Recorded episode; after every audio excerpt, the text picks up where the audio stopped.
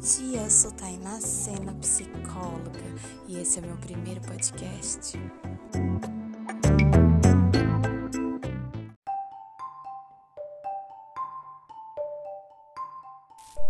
Tudo bem com vocês? Espero que sim.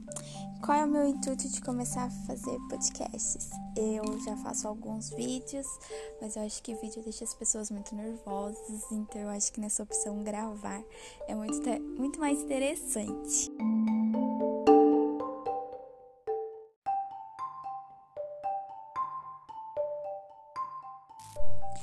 Como psicóloga, eu quero trazer alguns temas para gente abordar e ser uma coisa bem interativa, uma coisa bem informativa também. E o primeiro tema que eu escolhi foi autossabotagem.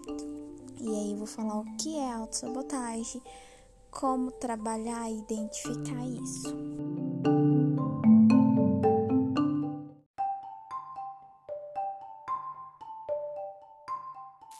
Autossabotagem é agir contra si mesmo. Autossabotagem é bloquear os acontecimentos.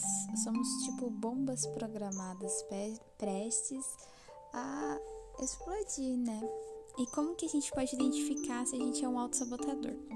A gente sempre vê o lado negativo das coisas, medo constante de errar, adiar tarefas importantes, insistir em ser autossuficiente, se comparar demais com o outro, recusar uma oportunidade por achar que não tem capacidade, deixar de suprir suas próprias necessidades por pensar que não precisa, diminuir a importância de uma responsabilidade para fazê-la depois, sempre deixar que os outros decidam algo sobre nossa vida, pensando que não que não sabemos fazer escolhas.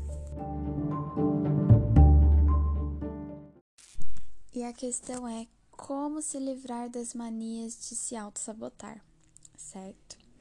E aí eu fiz uma mini lista que é investir no autoconhecimento. Por quê? Porque quando a gente se conhece, a gente vai buscar a fundo o porquê dessas frustrações, o porquê desses receios, o porquê desses medos. E é tudo que a gente resiste, persiste, e tudo que a gente aceita se transforma. E o autoconhecimento é um processo, ou seja, todo processo existe uma transformação, ok? Outra questão é se organizar, se valorizar, encontrar suas potencialidades. O que seria isso? É descobrir suas habilidades, certo? Tornar-se consciente, ou seja, quando a gente se torna consciente, tipo, ó, será que eu estou me auto-sabotando? Por quê? Por que, que eu não vou estudar para essa prova e eu vou ir para o bar beber, sendo que é uma coisa importante? Porque, ou porque eu tenho medo de não dar conta, porque eu não sei a matéria, ou porque eu não quero assumir a responsabilidade de ser bom, né? Algo a se pensar. Outra coisa é ter convicção sobre a respeito das coisas que deseja conquistar e realizar. Quando a gente estabelece uma meta, a gente se organiza e tenta seguir e realizar isso. Desconstruir crenças limitantes. O que seria isso? É os pensamentos tipo não consigo, não dou conta, não sou boa o suficiente nessa questão. Trabalhar a autoestima, porque a autoestima está extremamente ligada com a questão da confiança.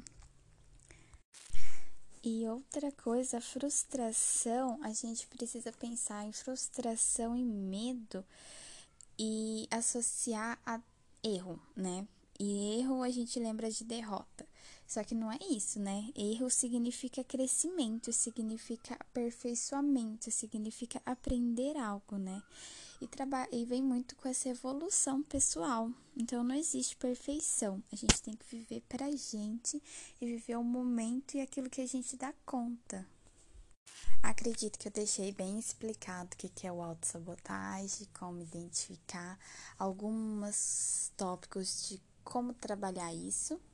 E a minha dica é autoconhecimento. Se conheça e se permita tá? Frustração faz parte da vida do ser humano, então não tem como passar pela vida sem sofrer, ok?